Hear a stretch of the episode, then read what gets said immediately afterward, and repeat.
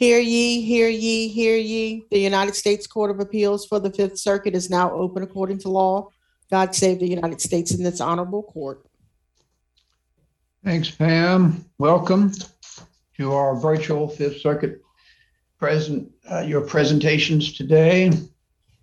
Uh, I'm guessing both of you in back in Texas, not affected by Hurricane Ida. Regardless, you may have your own uh, stresses over there, but we do the best we can handling it this way, but we'll see how soon we get back to New Orleans. We just have the one case today, uh, state of Texas versus United States and a lot of agents thereof. Uh, each of you have, have uh, probably argued in front of us before, though I don't know if I've had that, that pleasure. We'll start with the United States. Sarah Harrington, Department of Justice.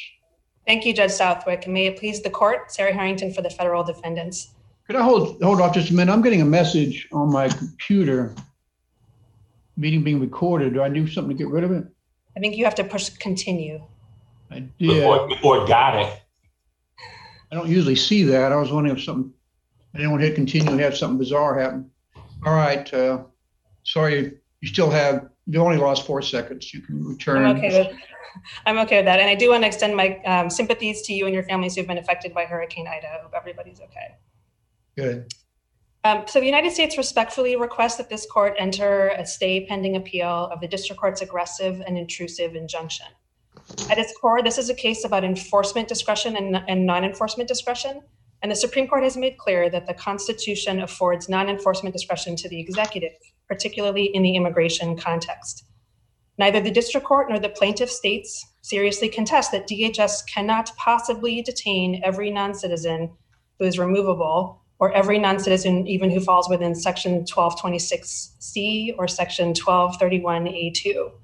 Is there, orders, is there anything in the affidavits or either from your side or from Texas, Louisiana, that would indicate what the numbers are insofar as the effect of these guidelines? I know that uh, the other side argues that w- that we shouldn't just look at trade-offs, but there's been this overwhelming number of uh, potential detentions. Is there any any evidence here about what the guidance does versus not having the guidance?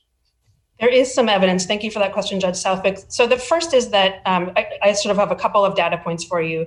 ICE has been able to deploy three hundred additional agents to assist state and local governments with the recent influx of um, people trying to cross the border at the Southwest border. Um, if the district court has its way, or if the plaintiff states have its way, presumably ICE would have to pull those agents off the border to go after people who have final orders of removal, whether or not they have any criminal history at all. Well, now, counsel, Texas- let, me, let me just point you a little bit different direction. One of your affidavits, I think Mister Berg, talks about two hundred thousand people uh, detained, stopped, something at the border in July.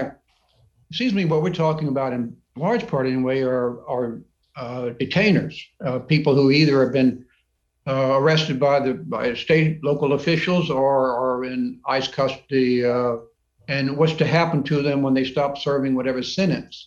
Is there anything on those numbers uh, and how this guidance affects releasing, as as Judge uh, uh, District Judge said in his opinion, sixty-eight detainer people on detainers are released, and that hadn't happened in the previous administration. So what the evidence those, on not those sorts of numbers. Okay, thank you. The evidence on that is not well developed. The um, the affidavits from the states didn't provide sufficient detail for the United States to verify um, sort of what was going on with those detainers, but I can tell you just about the types of people who've been arrested. If you look at the six month period between February and July of twenty twenty-one, there were approximately twenty-four, twenty-six thousand arrests. And of those people, twenty percent had committed aggravated felonies, had aggravated felony convictions. If you look at the same period from the year before, there were thirty-nine thousand arrests, but only eight percent of those people had aggravated felony convictions. And in actual numbers, that's about a little more than two thousand additional people under the priorities with aggravated felony arrests who were arrested. Um, and so, you know, if you have to understand that we're operating against this background where there are not sufficient resources to, to detain and remove the millions of people who are removable. And so every administration has had to make decisions about how it's going to use its scarce resources what types of populations of removable non-citizens it's going to target for detention and removal. Under okay. this, thank you. You have a lot to cover. I want you to leave the numbers and, and move on. Okay, but but this is, I mean, I think this is important ground to talk about enforcement discretion, right? So the states argue that the A P A creates a presumption of review of uh, judicial review of agency action, and that's true with respect to many types of final agency action. But the opposite presumption applies when you're talking about enforcement and non-enforcement discretion decisions. The A P A says that decisions that are committed to agency discretion by law are not reviewable under the A P A. And enforcement and non-enforcement discretions are sort of the quintessential type of decision that's committed to agency discretion by law. Again, here we're operating in, operating in an environment where it is literally impossible to detain and remove everyone who is removable. And so every administration has had to, including this one, make decisions about how it's going to prioritize its scarce resources. Well, counsel, one of the things that strikes me about this case, it, it puts it in, in a, at least a different look to it, though perhaps you're saying the effect's the same, is that in essence, at least from the state's viewpoint, uh, the federal government has taken what Congress has said are mandatory detentions and removal and identified, I'll just pick a number, three of them uh, that actually will be enforced and the rest we're not really going to deal with uh, at this time. It's like uh, announcing, it's the formality of it that's part of the problem, it seems to me. We're announcing that we're going to, I'll use some harsh words that you'll push back on, we're going to ignore what Congress says as to some of these. Uh, it, take Castle Rock, which you seem to like to some extent. It's as if the police chief of Castle Rock in Colorado says, oh, we're not going to mess with domestic violence. We're going to deal with more serious crime. So before you arrest anybody for domestic violence, come to me. We got to talk about it, even if you encounter them out on the street. Uh, what do you say to that? Other than I'm off base. Well, so first, the priorities don't prohibit the detention or removable of people who fall presumptively outside the categories. So it's not as if we're saying we're going to refuse to enforce other provisions of law. But I think it's fair to say that it's very hard for an agent to be authorized to. You got to get approval, pre-approval, if you know about these folks, and if you encounter them outside. Uh, that you're not, it seems to me, entitled to detain them un- unless you have this pre-approval. So I think there's no evidence that that's a difficult process. Uh, I think, you know, it, it has been evident, but why don't you keep moving? All right. Well, you mentioned Castle Rock, and there, Justice Scalia, we do like that case because he explained that when a statute uses the word shall, when it's talking about enforcement, it doesn't, it's not mandatory that there is this background principle of enforcement discretion and non-enforcement discretion. And more recent cases from the Supreme Court, including Arizona, United States versus Arizona, confirms that that discretion, enforcement discretion, is particularly potent in the immigration context. Miz Harrington, um, so, I have a I have a question about the scope of your argument. I yeah. understand a main thrust of your argument is that, well, these statutes are directed at detention, so they don't require the government to initiate removal proceedings. That's within the government's discretion who to initiate removal proceedings against. But what's the government's position on when you do initiate a removal proceeding for someone who falls within twelve twenty-six C? Then do you think you have discretion on detention, or is detention then mandatory? So the, the way D H S operates is that once they initiate removal proceedings and decide to make an arrest of someone under twelve twenty-six C, then they do detain that person. Um, now, I don't want to commit that it's true for every single person. There's a lot of moving pieces, but that is the operational sort of um, instructions that they operate under. So there are not people who are in removal proceedings who fall within twelve twenty-six C who under this guidance um, or these memos are are out on the street. So again, I don't want to say there's nobody because mistakes happen, but that is not sort of the structure. That's not the policy though. It's not right. That's not the structure of the of the priorities.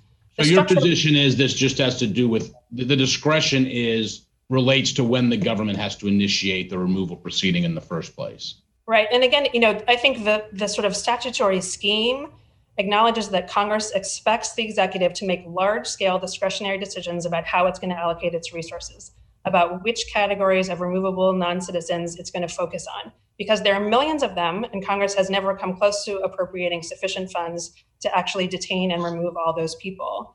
And, you know, Texas conspicuously ignores Section twelve twenty-five in Louisiana, but the, that's a provision that mandates detention of people who are crossing the border. And one of the priorities here is maintaining border security. Judge Grady, you look like you're about to ask a question. I'm sorry. Well, I have a concern, and perhaps I shouldn't since nobody else has talked about it, but I have a concern about the status quo. I mean, I think the posture of this case is one where the district court has issued a preliminary injunction. Yeah.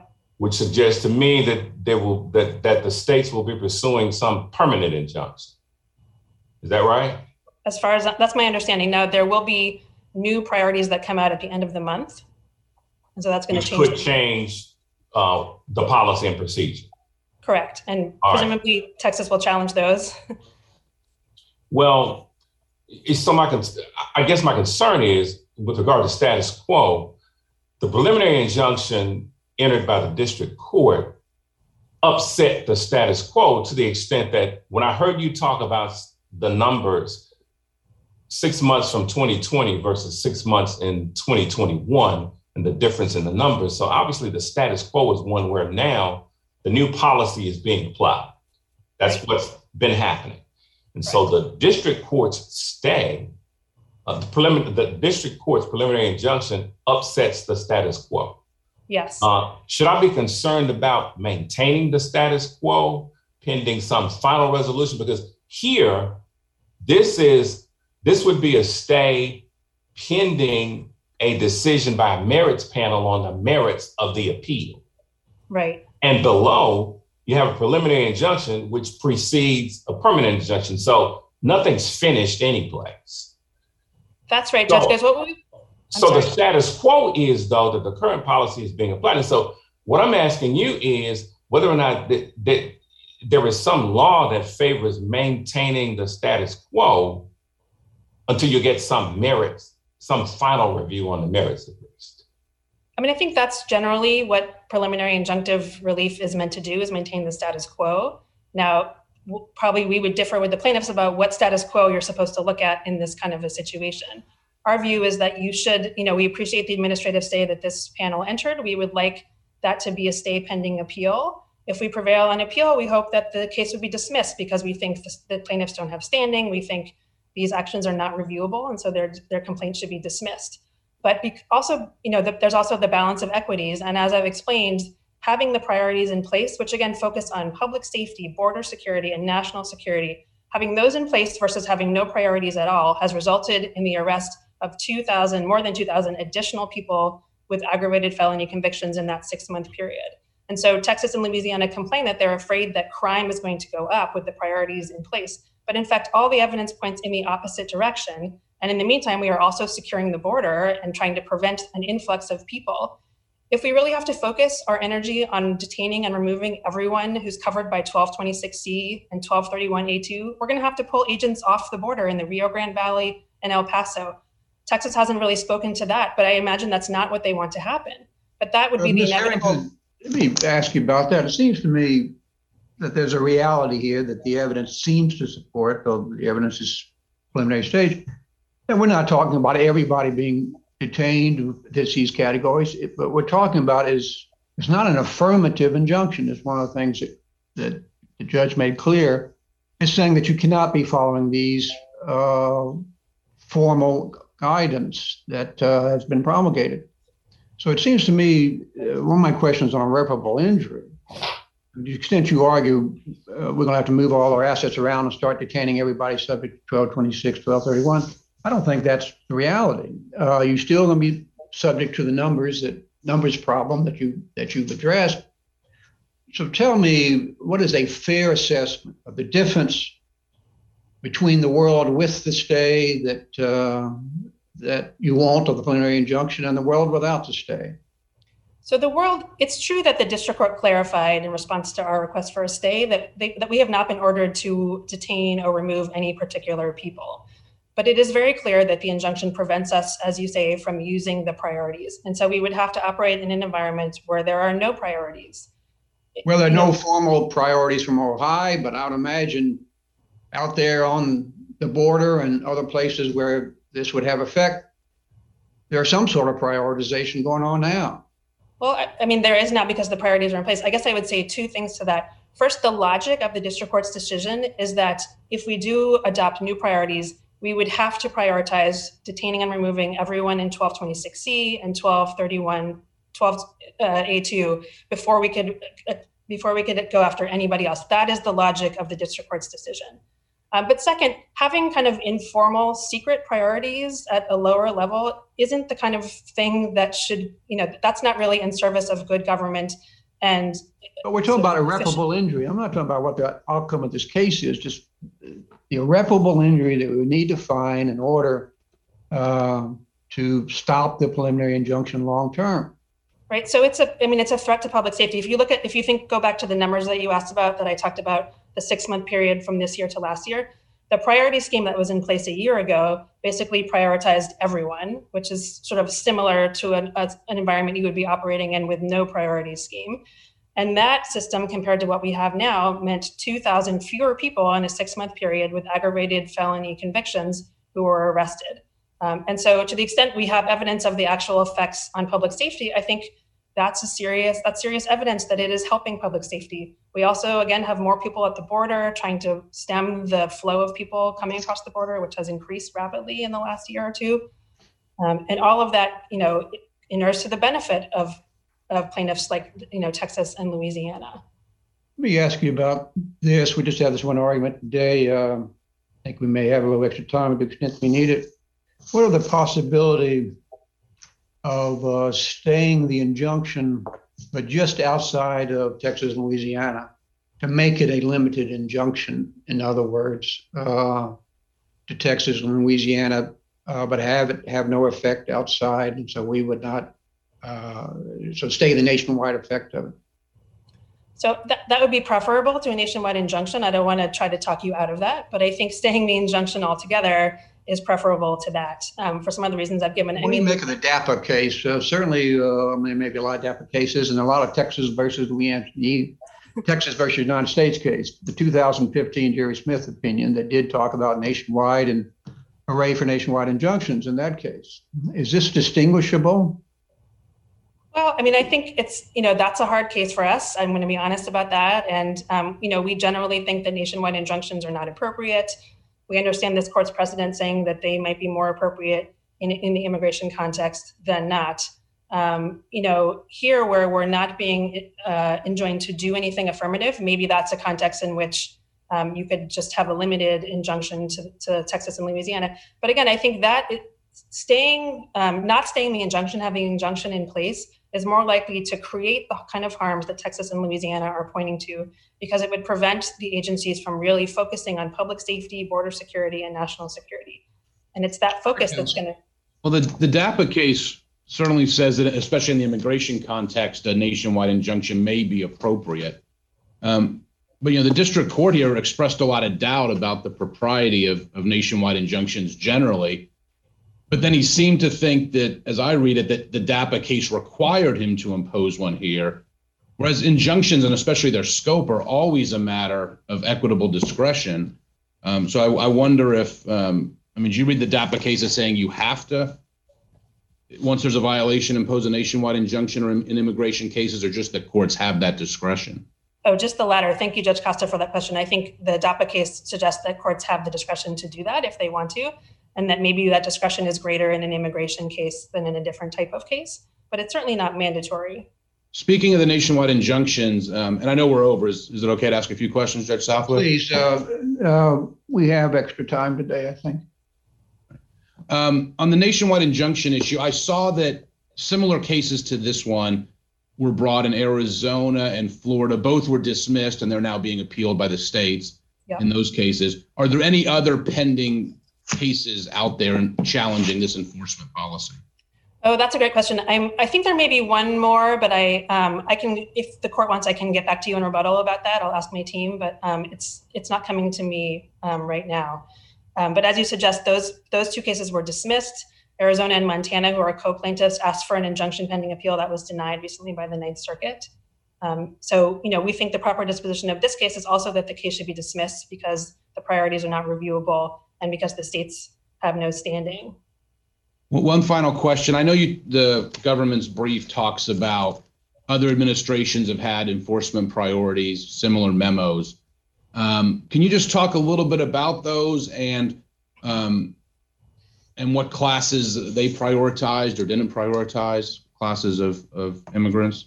Sure. So the um, the last administration, the Trump administration, their priorities basically said that they're going to prioritize everyone who's removable. Um, and so, uh, you know, query whether that's very different from having no priorities. You know, I mean, I think they meant it. They wanted to go after everybody, but um, they didn't sort of put certain categories above other categories. Um, in the Obama administration, there were various different iterations of priorities memos. They targeted similar categories to what the, what this administration is targeting. They're trying to go after public safety, national security, and border security. Um, and so, uh, you know, there's sort of some differences at the margins, but those are basically the same types of priorities that we are pursuing here. And again, I think it's inherent in the system that there has to be some sort of prioritization given the lack of sufficient funds or physical or personnel capacity to actually detain and remove everybody who's removable. Any other questions, take- gentlemen? All right, Mister Wilson, I don't think you need to be worried about your time. You may get some extra as well. We'll hear from you. Thank you very much, Your Honor. Um, may it please the court. I'd like to begin uh, with the statutes at issue here, um, twelve twenty-six C and twelve thirty-one A two. Um, I'd like to begin there because I think um, both the text, the text of the statute, the structure of the statutes, um, and also the way the Supreme Court has interpreted these statutes require show that they're mandatory. Um, first, the statutes both say shall. Um, the Supreme Court has recognized over and over again that um, shall at least usually connotes a mandatory requirement. Um, second, to talk about the structure of the statutes. Um, if, if shall doesn't mean must in twelve twenty-six C, um, the structure of the statute really doesn't make any sense. We've got twelve twenty-six A, which says you may, the, um, the Attorney General, now D H S, may detain people. Um, twelve twenty-six C. Mister Wilson, why doesn't all these differences you're you're making, which I, I understand, there, there's they make sense based on the text and structure, but why doesn't that just go to whether someone has to be detained once they're in a removal proceeding? So someone who's within, who fits twelve twenty-six C has to be detained. It's mandatory. Someone in some of the other sections, it's discretionary whether they're um, actually detained once the removal proceeding is initiated. But why does that require the initiation of the removal proceeding as opposed to determining their detention status once they're in a removal proceeding? Um, Your Honor, twelve twenty-six A at least specifically speaks to um, may may detain pending that determination. Um, I think twelve I think twelve twenty-six C should be read exactly the same way. Um, It, it and it, and in any event, Your Honor, uh, as Judge Southwood noted, and as the district court uh, made extremely clear, um, this this injunction doesn't require the district court, or excuse me, the United States to um, detain, detain or remove or, or re- institute removal proceedings against anyone. What it says is that the uh, memoranda issue in this in this case are contrary to law or arbitrary, capricious, or procedurally invalid. It's, but, it's but I guess I'm, I'm trying to understand the state's position. I mean, take someone, um, someone who's released from a, a state prison or county jail who has a, a drug conviction, um, does not fall within the enforcement priorities in the memo. Is it the? St- I thought it's the state's position that the federal government must institute removal proceedings against that alien who has a drug conviction, and, and then obviously must detain him. Is that not your position? Your Honor, I, I think we certainly asked for the district court to, to enter an affirmative injunction. The district court was very clear that it wasn't. Um, what the district court was very clear that it was doing was enjoining these specific memoranda. Um, you know, to, to to sort of talk about some of the folks who have been who have been released here, and we've got, you know, people who, under I think any reasonable definition of public safety, would be serious threats to public safety. Um, People who've been arrested with more than fifty pounds of marijuana, uh, people, a, a person in Louisiana who's required to register as a sex offender. Um, we're, we're not we're not saying um, here on appeal that the that the that the United States has to uh, institute removal proceedings against anyone. What we're saying is that the district court correctly determined that the memoranda uh, violated the A P A in several respects. I guess I'm trying to figure out what the practical meaning of all this is then, because the government says it agrees that once it brings a removal proceeding against someone who fits within twelve twenty-six C, so these these people who have serious drug convictions in the past, that it does have to detain them. So And you're saying, well, we're, we're not requiring them to start removal proceedings. That's still within their discretion that they've always had. So I guess I'm, I don't know. It seems kind of academic if this, if that's the dis, the distinction. Well, uh, two two points, Your Honor. Um, first, I'm I'm I think that's what the district court said when it issued its negative injunction. Um, second, I, I I just I just don't think we have we.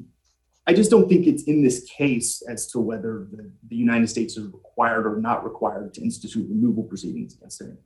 Um, you know, that would be a, that what we have here is an A P A challenge to the memoranda. Um, I think it would be a very different case if what we, if what we showed up and said was, you know, the government must detain, must institute removal proceedings against certain individuals. But, but I thought that's the whole linchpin of Judge Tipton's order, because on this issue of whether this is committed to agency discretion, the feds are saying who, who we bring removal proceedings against is committed to agency discretion, and our memo says these are the three categories we prioritize. And Judge Tipton says, well, no, there's no there's no enforcement discretion on this because these statutes are mandatory. So it seems to me the argument for you has to be not that they're not just about detention, but the statutes are also guide the ex or limit the exercise of discretion and who Um, is is being pursued in removal proceedings in the first place.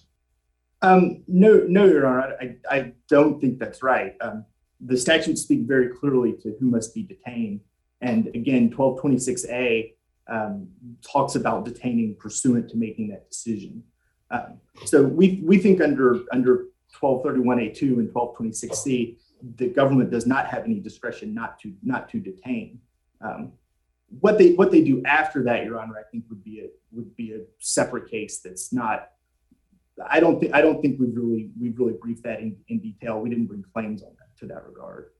Well, Mister Wilson, let me ask you where that takes us. The Supreme Court has has told us recently that people cannot be held in pre-removal detention indefinitely. It seems to me your argument is suggesting everyone has to be detained subject to this subject to the mandatory language. And therefore, legally, they must be processed for removal. It's not really discretionary at that point, because at least they, they have to be released from detention. If it if it becomes unduly prolonged, six months as a as a rule of thumb. Any reaction to that? Um, you you know, Your Honor, it's it's certainly it's certainly right that other Supreme Court precedent may sort of downstream require other actions. Um, again, I. I um, don't think that the requirement to detain is what, or excuse me, the requirement to remove is what's what's really going on in this case. Um, and any in any event, Your Honor, I would I would also say that uh, past sort of determining that this was contrary to law, um, or the memoranda were contrary to law, the district court also determined that they were arbitrary and capricious and procedurally invalid. Um, and one of the one of the hallmarks of the A P A review um, under the Chenery principle is we we evaluate what the agency did for the reasons the agency gave. So um, there, there's there's certainly other. The district court made other holdings that I don't think really turn on sort of this the this distinction in any event. Uh, Mister Wilson, you referred to this as a, a negative injunction, but on page one fifty-eight of the district court's opinion and order, there were four different items where the court, the district court said to ensure compliance with this preliminary injunction, the court further orders the following. And then there are four things which it orders the government to do. Now, I understand there has been some, I guess, explanation of what, what that means, but it sounds to me like that's affirm. You got to take some affirmative steps, which, which sounds to me like a positive injunction. So, does the government have to do those things now or not? Um, Your Honor, I would refer the court to the uh, hearing on the stay in the district court and the uh, argument there, and also the orders that the that the district court judge subsequently issued. Um, he made very clear in that hearing that he thought um, that that those were sort of sort of discovery discovery related issues. Um, he expected that the government had that information. Um, And the district, the district court judge. Uh, well, discovery is usually done by the parties. This is something he's ordering the government to do. And my only question is, are you uh, is is the government still required to do that under the terms of this order? You're referring me to a hearing. I appreciate that. Tell me what he did. Um, what the what the what the district court did, and it's either at E C F ninety or ninety-two. Um, what the district court did is push those dates off. Said he thought that that was information the government would have, and then also said. But the answer is, but I, I I don't know why you don't want to answer me. It sounds like the answer is the government is required to do it under the terms of his original opinion and order. Is that um, right or not? I, I think under the terms of the preliminary injunction on its face, that's correct.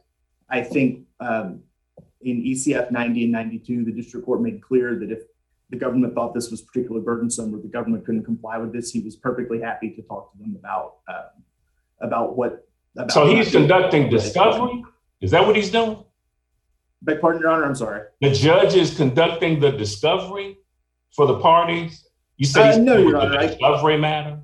I, I think that the I think that the district court judge referred to it as a case management tool, um, and said he was perfectly open to discussing this with the with the United States at at, at further proceedings if it was if it was particularly burdensome or troublesome. All right. Let me ask you, Mister Wilson, about your concerns with the, the language of, of the guidelines, with of the, the memos. I think there's been an acknowledgement, I'm, I'm I'm not holding you to it if you tell me otherwise, that there, that there has been in the past uh, a need, if not to prioritize, at least to limit um, by ICE and other enforcement officials the number of people who can be detained regardless of this language. Um, you can tell me if that's right or wrong, but it seems to me if that's right, the real argument here is the formality of this memo, that it's, it's an announcement, almost an affront to Congress. And here are your, I'll make up a new number, here are your ten categories of people who must be detained, and we're announcing only five of them, or four of them, or three of them are, are priorities to us. Um, some of the others will may snatch up from time to time. Um, is that really an unfair way to look at this argument? I'm not saying it fails for that reason, but is the problem really here that it's formal national guidance that in a way undermines the uh, mandatory nature of what Congress said? Um, Your Honor, a couple of responses. Um, first, I, I, I don't think that's quite right. I mean, The the United States has certainly asserted in their briefing that there's there's no way they can detain everyone and everyone has to. You're fading out just a bit, Mister Wilson. I don't know if our I T people can take care of that or whether it's at your end. My my apologies, Your Honor. I'll, I'll try to speak up. Is that better? I need to speak up too, probably, but go ahead. Um, so I, I, I was going to make a couple of points, Your Honor. First, they, they've certainly sort of asserted that everyone has to have priorities and there were past priorities. Um, that's that's not something they put before the district court. Um, if they want to make sort of an argument, so so the district court took took took evidence. Um, they were they could introduce whatever evidence they wanted. The district court then took um, approximately three months writing a, a extremely thorough one hundred sixty page opinion. Um, I think the first time any of this came into the case, um, or at least what they're relying on in the Court of Appeals, was evidence they put in after after the preliminary injunction um, for purposes of a stay. So what, what I would say, Your Honor, is if they want to sort of make an argument related to congressional acquiescence or, uh, you know, literal impossibility or something like that, they can certainly put that evidence in front of the district court in, in further proceedings. But I, I, I just don't think it's there right now. Um, second, Your Honor, we know from the, the Homan Declaration um, that we entered in response to some of this that um, for various reasons, the, the United States has, has decreased its detention capacity. Um, They certainly have, in both the, in, as the Homan Declaration says, in both the Trump and the Obama administrations, ICE reprogrammed money. Um, ICE has canceled sort of contracts that they had um, with third parties to detain certain aliens. Um, and that has had the effect of cutting their detention capacity approximately in half. Um, as the Homan Declaration says, in twenty nineteen, ICE had um, an average of over fifty thousand people detained a day and highs around fifty-six thousand a day. And now they're saying it's something like twenty-six. Um, So at a at a bare minimum, Your Honor, whatever whatever whatever sort of priorities they have to or having to come up with, they've they've decreased on purpose their detention capacity significantly. Um, so I, I don't. It, it's certainly a problem, Your Honor, that they have um, that they have sort of flouted the, the priorities that Congress gave put in put into law, um, and it's it's also a problem if if um, I'd refer the court to the opinion in D'Amore v. Kim, um, where the Supreme Court recognizes that Congress was was writing twelve twenty-six C and twelve thirty-one A two precisely to get at this problem, right? Um, Congress recognized in findings of fact that um, the old I N S, which was responsible for this at the time, was was not detaining and not removing criminal aliens, and um, that that had various negative consequences, in part because of the extremely high recidivism rate, um, which Congress found at the time was in the seventies, um, and which evidence out of Tarrant County shows, or at least Tarrant County in Texas is also in the seventies in this case. Um, so. So it's certainly a problem that they're that they're that they're ignoring Congress's express instruction. It's further well, a problem in Castle Rock. In Castle Rock, the law was passed because there was evidence that law enforcement wasn't taking protective orders seriously enough. So how do you get around Castle Rock and Justice Scalia's um, point that there's a long tradition of mandatory arrest statutes that don't eliminate dis- enforcement discretion? Oh, sure, sure, Your Honor. Several ways. Um, first.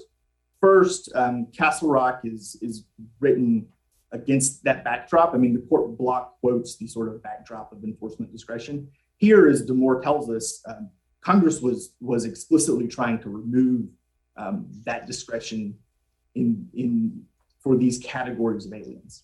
Um, second, Your Honor, Castle Rock comes back to the point um, several times that well, what's the what are the what are the police there to do if they don't know where the person is, or um, can't find them, or something like that? That's that's not the case we have here, as demonstrated by um, the declaration we have from T D C J, which shows that um, ICE is again affirmatively rescinding detainers, and affirmatively rescinding detainers um, for some subset of some subset of people who were, you know, pretty serious criminals. So it seems, going back to our earlier conversation, the state's position, and this is what I understood the state's position to be, is that statutes like twelve twenty-six C do dictate that removal proceedings themselves have to be commenced, not just that people in those removal proceedings have to be detained. Is that, I'm just, uh, I'm still a little confused on what what your no, position no, is. No, Your Honor, I don't. I don't think that's what the. I don't think that's what the preliminary injunction we're up on requires. Um, I, I also don't don't. That but if, it would just be a different. If twelve twenty-six C doesn't eliminate the government's discretion about who it wants to put in removal proceedings, then why is the memo problematic? I mean, I thought the whole basis for the district court finding the memo to be um, contrary to law, et cetera, is that it it says the government has discretion in who it brings enforcement proceedings against. But you're saying twelve twenty-six C doesn't dictate that it brings enforcement proceedings against everyone. Your Honor, I'm saying that twelve twenty-six C um, does what it says, which is require that certain categories of criminal aliens be detained. And does that also mean they have to be, you have to bring removal proceedings against them? Or can the, or the, or again, does it just say you have to be detained once that removal proceeding is initiated on the government's um, behalf? You know, Your Honor, we're we're certainly aware that when it comes to um, when it comes to instituting removal proceedings, the government has, you know, various various levels of discretion. I would I would submit that for um, for these particular categories of criminal aliens, Congress certainly required that they be detained. Um, again, I, I think twelve twenty-six C says that twelve twenty-six A at least very strongly suggests that the detention decision is upstream of the removal decision, um, where twelve twenty-six A says that um, aliens may be detained pending that decision. Um, again, Your Honor, I just I don't see you're, you're saying they have to be detained even if they're on. It's a separate issue. Even if the government doesn't want to remove them, they have to detain them. Is that your position, Your Honor? This I, I think that's I think the statute certainly says that they must be detained. Um, you, you can't detain someone without a removal proceeding. You can't just detain them without any immigration proceeding, right? Um, Your Honor, there there might be there might be lots of things downstream of that decision, um, but I think what the statute says is that they must be detained. I mean, one of the things you've extremely clear about time uh, is that the injunction itself at this stage doesn't require anybody to be removed. But it does seem to me your analysis does require us to think in those terms, because that's the support. Well, it is or is not the support for the relief that you have gotten so far. Um, let me ask you this. It seems to me part of your argument on, on the limits on discretion uh, uh, that's relevant here is very evidence-based. Uh, you have these dueling affidavits to some extent, uh, Mister Berg and Homan or, or whatever it is, yeah, Mister Homan. It seems to me that if the reality is, and I don't think we know what the reality is, that there are four or more people subject to these statutes, mandatory detention, then there's the ability for the U S government uh, to detain.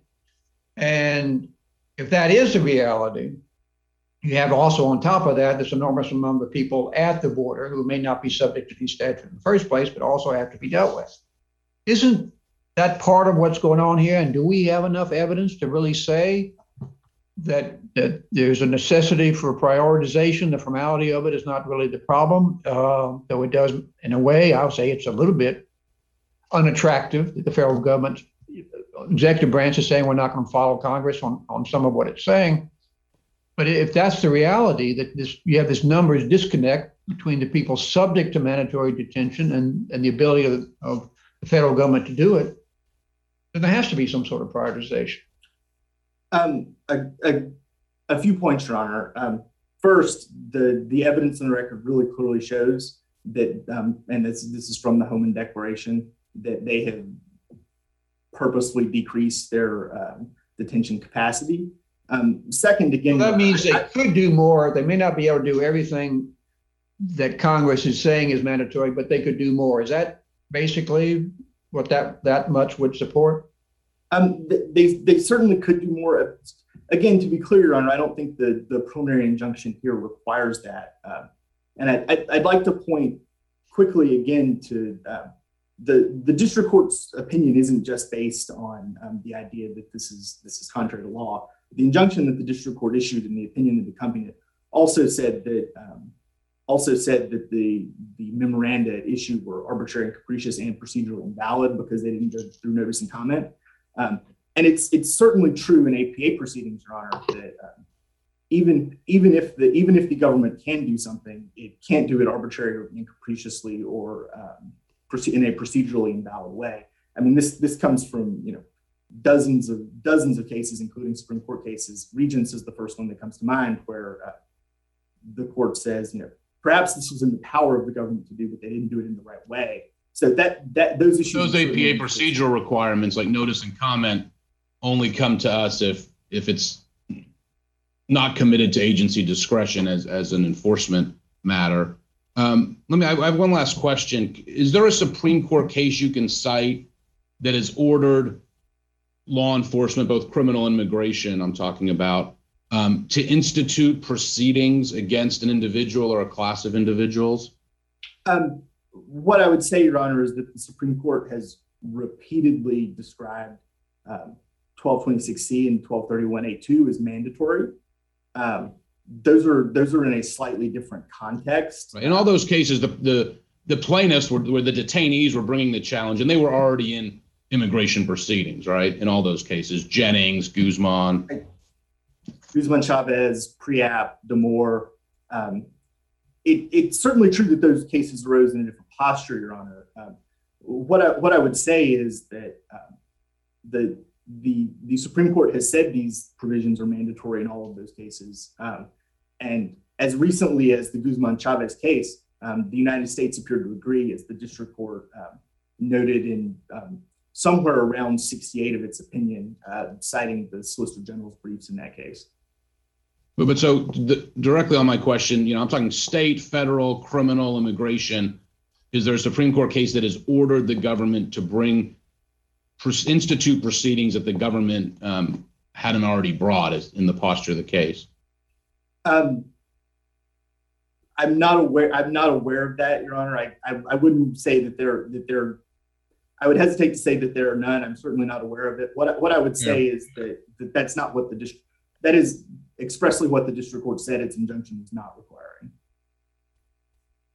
One last run at this, and I'm sorry, Mister Wilson, you've you you've given your best to respond to Judge Costa on this. One of the things in the DAPA case. Uh, And it's Judge King in her dissent that, that quotes it, but it's from uh, the plaintiff Texas brief. In the briefing on appeal, plaintiffs refute the mistaken premise that this lawsuit challenges D H S, DHS's decision not to remove certain unauthorized aliens, making clear that this lawsuit, obviously just that one, has never challenged any decision by executive to initiate or forego removal. It seems to me that we can't disconnect mandatory detention from what happens thereafter. If they're going to be detained, they can't just be housed for the rest of their lives. They have to be subject to mandatory to removal proceedings or released after some period of time. Um, wow. Obviously, we're looking at a stay of a preliminary injunction here. We're not looking at the overall merits. Can we really ignore that, though, in, in our decision that if what you're seeking is an end to the kind of guided discretion Uh, in these memos on who is to be detained, that necessarily means those people have to be subject to removal? Um, it, it could, Your Honor. I don't. I, I, I don't think it necess- I don't think it necessarily does. I mean, okay. Again, the the the government may exercise its discretion downstream in various ways to release them. I mean, ultimately, they decide not to bring removal. They have to release them, so they're exercising the discretion just a little later. Um, that would that would ultimately that would ultimately probably be true, Your Honor. I mean, I'd, I'd like to offer a, a couple of points. Um, first, we think that we think that these statutes are not discretionary, and second, um, as I mentioned to Judge Costa, um, there there are also um, arbitrary and capricious claims and uh, claims related to procedural invalidity in this case. Um, so, what I would say is even.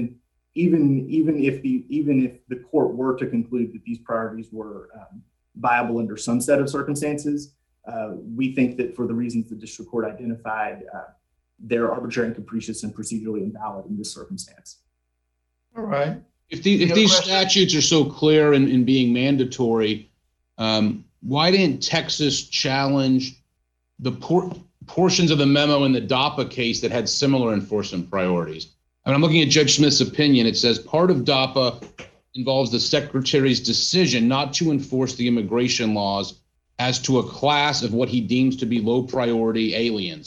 But importantly, the states have not challenged those priority levels. And then it, it was just the DAPA um, grant of DAPA. Um, um, you know, you're, I think I don't remember the precise stat. I don't recall the precise statutes at issue there. Um, what I would say is that DAPA, DAPA was a very different case that was conferring status on um, right. I, hundreds of thousands of individuals solely in Texas. Um, and, you know, it, it, it's certainly true that that sometimes, Your Honor, you may you may pick the big thing in front of you rather than rather than picking rather than picking um, every possible thing you can bring a claim on. I I certainly wasn't in, in this office at the time, and so I, I'm not sure I could speak to our litigation strategy, even if it weren't privileged. Uh, one thing I didn't ask you, but I did ask your friend on the other screen, um, the nationwide injunction aspect of this. Uh, does this really fit what was said in the DAPA case?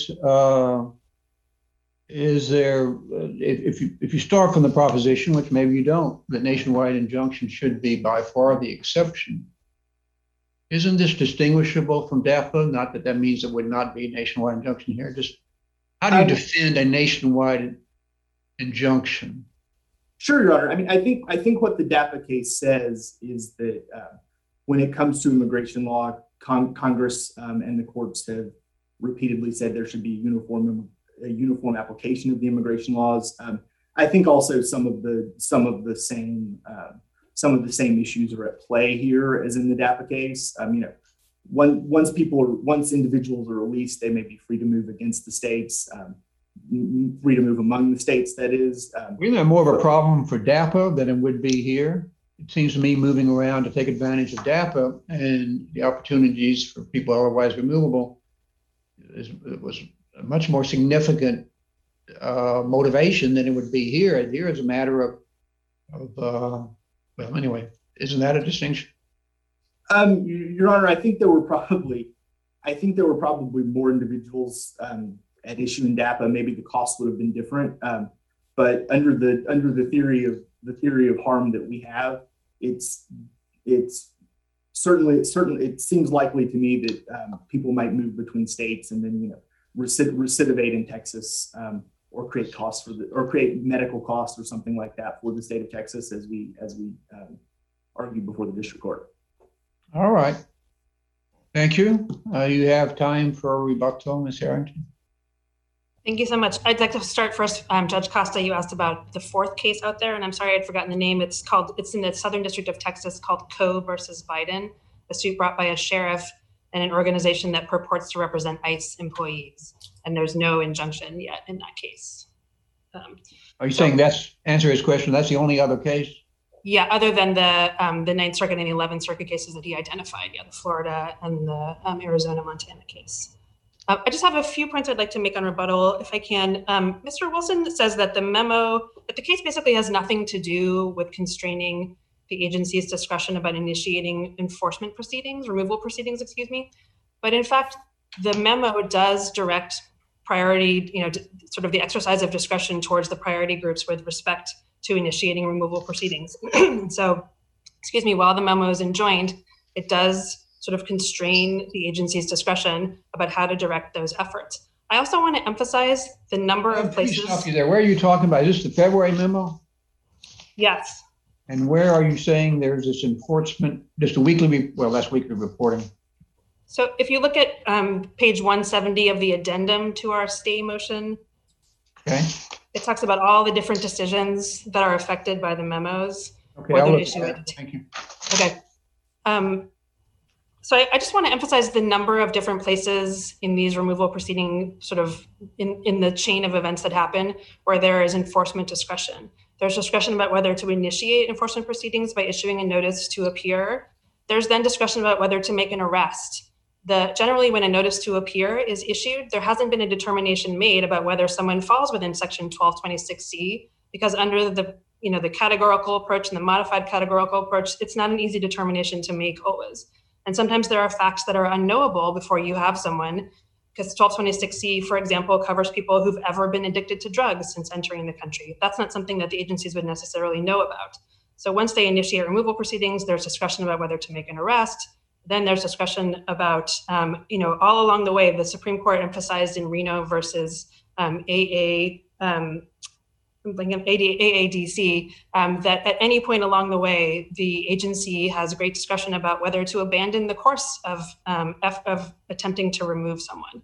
Um, and so the the memo that's been enjoined directs discretion and prioritization with respect to all of those decisions. And um, and that's a serious harm that's being inflicted on the government while that's enjoined, because they can't prioritize public safety, national security, and border security.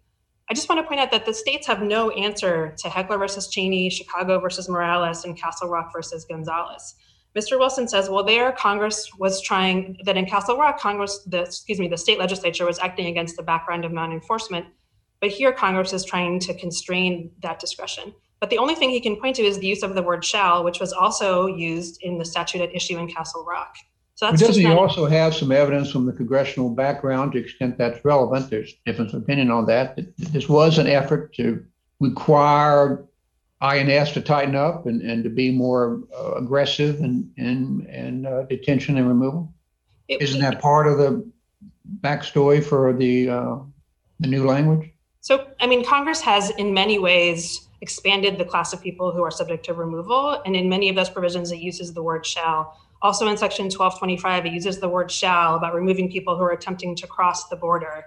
Okay, you um, may be getting to it, but all my, my only point is, it seems to me there is something that Mister Wilson has, and, and the briefing does have, that Congress was concerned about not being aggressive enough in, in removing people. And they were, and so this legislation with shall was intended to stop that. But not Congress necessarily make it one hundred percent. So, I mean, that's all I'm asking. I'm not saying it wins the case for it, but isn't that in the legislative backstory? So, I mean, two things, as Judge Costa points out, that was also true in Castle Rock, and that wasn't enough, just using the word shall. Congress operate, you know, legislature. Did you say yes? Is, is the answer to that yes? That is part of the legislative history.